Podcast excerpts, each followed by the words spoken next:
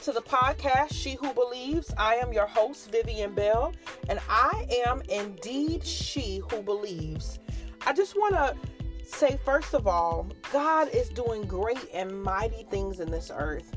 God spoke to me um, I think I shared this with you guys before. Like, usually around October of every year, the Lord will start pouring into me. He'll have me get a journal, and sometimes it'll be, hey, pull off the road, go in this place. And sometimes it's in a place where I wouldn't even think to find a something that I will write in, but he'll send me in, and I sometimes I, he'll tell me the scripture or the words, or he'll speak something to me, and I'll find something that's in alignment with it, or that has that sentence in it, or that scripture. And then sometimes it's like just go in the store, and I'm walking, I'm going down this aisle, and I'm doing this, I'm doing that, and then there it will be.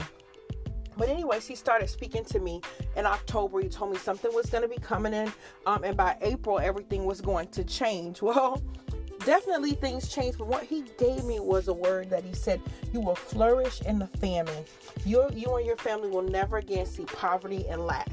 And um, even though there were times where I could tr- take go go into a place where I was in agreement with what I saw with my eyes, I didn't because the word of God had already come to me and giving me a word of what what this year would represent for my family. And when I tell you guys that God is blessing, He's keeping, He's protecting, He's providing. Oh my God, like never before. There is nothing that is too hard for our God. So I just want to encourage you to believe God, to trust Him. Oh, hallelujah. My God, to trust Him. So you know what our scripture is. It's Luke 1 and verse 45. This week I'll be in the New International Version again. And as you know, or you may not know if this is your first time listening to the podcast, we declare, not just speak, not just talk, not just read, but we declare this word. And what makes the difference between us reading and declaring it is just us choosing to believe it and believing it to manifest in our lives and to be a part of our lives. I've shared before that I believe that in the Bible sometimes that I this is again my belief that the word she is there or he is there or they or a certain woman but not giving a name not because that person wasn't important because if they weren't important they wouldn't be in the Bible. But because he left a place for us to plug our names in to know that his power works for us today, to know that his word, oh my God, hallelujah, his word is for us today. I'm gonna hold my mule today, Lord God, help me, Jesus but that His word is true for us today. So, as we declare this word, join in with us. You don't have to use the New International Version. we just ask that you replace the word she or woman with your very own name when you declare it and believe it to be true for your life. So, here we go. Blessed is Vivian who has believed that the Lord would fulfill his promises to her. My God, my God, my God. Oh Lord, we bless you today. We believe your word. We believe your word. So for the last couple of weeks, I've been in this place um of praying for people who's lost their belief or who's doubting God or who's in that season where it's just like, yo, I don't have any more in me to fight. I don't have enough faith to keep going on. And first of all, if you are that person or you are so you know someone who is that person, pray, pray, pray. Keep speaking life over them because they're coming out. They have no choice. They're coming out of it because God is for them. And if any of us is still on this earth, and you are because you're listening to this podcast, then know that God still has work for you to do, and He indeed has a plan for your life. So, today, the title of today's uh, podcast is When I Believed with the ED, as in past tense. And the scripture I'll be reading to you from today is 2 Samuel 12 16 through 24. David therefore pleaded with, with God for the child, and David fasted and went in and lay all night on the ground. So the elders of his house arose and went to him to raise him up from the ground. But he would not, nor did he eat food with them. Then on the seventh day, it came to pass that the child died. And the servants of David were afraid to tell him that the child was dead. For they said, Indeed, while the child was alive, we spoke to him, and he would not heed our voice. How can we tell him that the child is dead? He may do some harm. When David saw that his servants were whispering, David perceived that the child was dead. Therefore, David said to his servants, Is the child dead? And they said, He is dead. So David arose from the ground, washed and anointed himself, and changed his clothes. And he went into the house of the Lord and worshipped. Then he went to his own house, and when he requested, they set food before him, and he ate. Then his servant said to him, What is this that you have done? You fasted and wept for the child while he was alive, but when the child died, you arose and ate food? And he said, While the child was alive, I fasted and wept. For I said, Who can tell whether the Lord will be gracious to me, that the child may live? But now he is dead. Who should I why should I fast? Can I bring him back again? I shall go to him, but he shall not return to me. Then David com- comforted Bathsheba, his wife, and went in to her and lay with her. She bore a son, and he called his name Solomon. You know, there are certain things that I notice in the scripture, but what I want to address is those of us who have experienced a loss, even though we believed. We prayed, we fasted, we we gave, we did all of the things that seemed to be right things to do. We cried out, we begged God, we laid on our faces, and it still did not end in life. It still did not end in the life of a marriage or a relationship or the birth of a child. It didn't end the way we asked God. I want to speak to that place in you that is so broken and so hurt that you can't even bring yourself to believe again.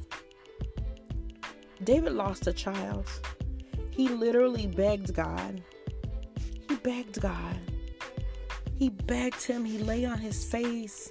He fasted. He would not let them put food before him. He would not let them lift him up.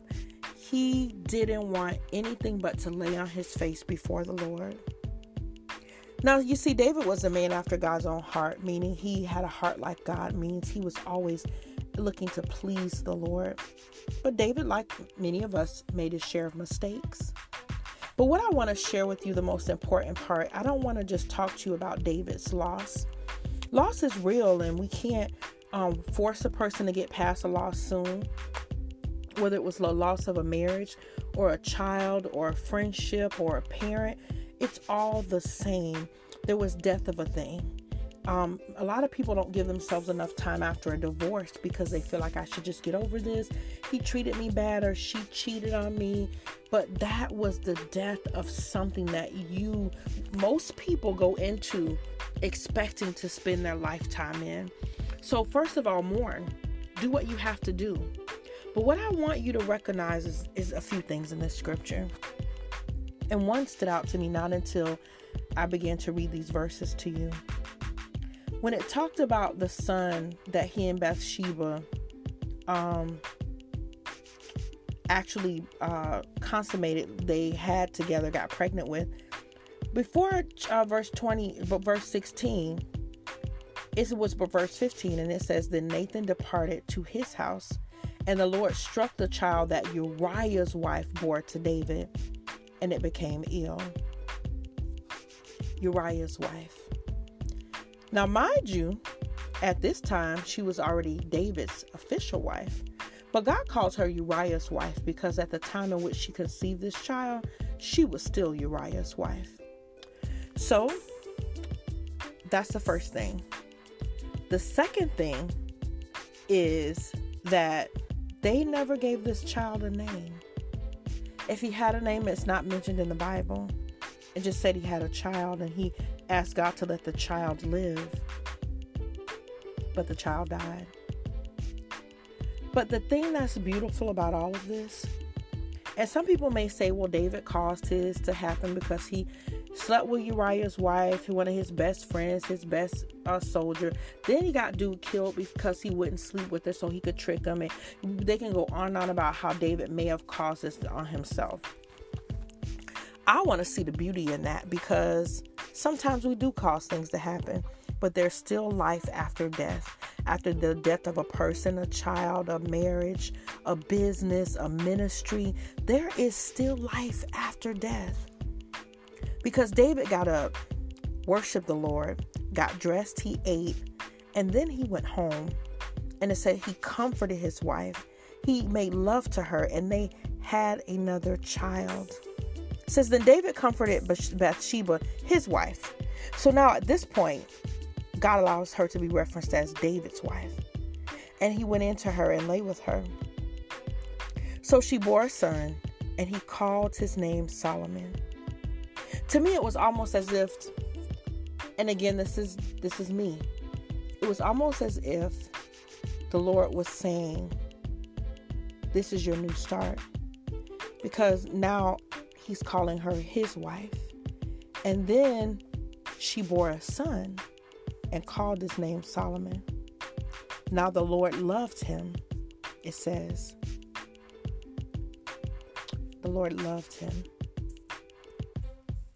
Not that God didn't love the other child either, but there was something special, something great about Solomon. God is going to birth something great to you after your loss. For some of you, it will be another child. For some of you, it will be another business or ministry that's in a different city or state, or sometimes in that same city, that same place. But He's going to give you something new.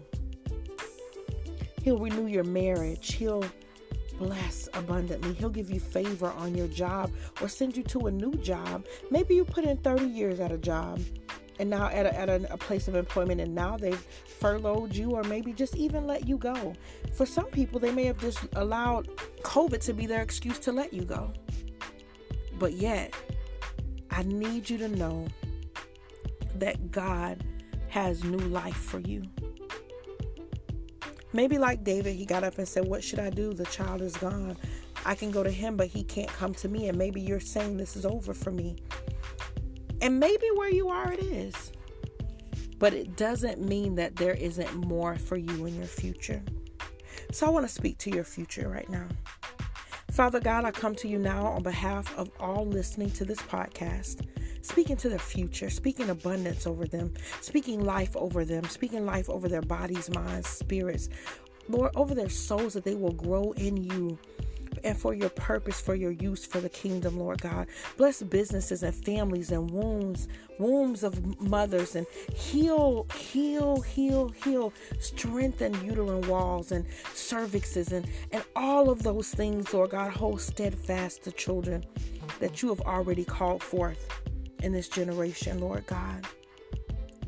Bless your children that they will no longer say, When I believed, but after this, they will say, I still believe. Because God, we believe you. We believe your word. We choose to believe you.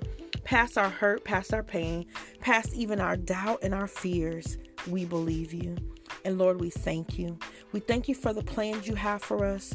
We thank you for your peace, for your love, your abundance, and your many blessings. And we give you glory in Jesus' name. Amen. People of God, remember to stretch your faith, to celebrate you, and to remember that you are fearfully and wonderfully made in the image of God. So remember, you are His child, made in His image. It is His breath in your lungs. So use that breath to speak His words over your life, attaching your faith to it, and watch God manifest manifest the unbelievable and the unthinkable in your life. Until next week, You've listened to the podcast She Who Believes, and I am your host, Vivian Bell, and I am indeed She Who Believes.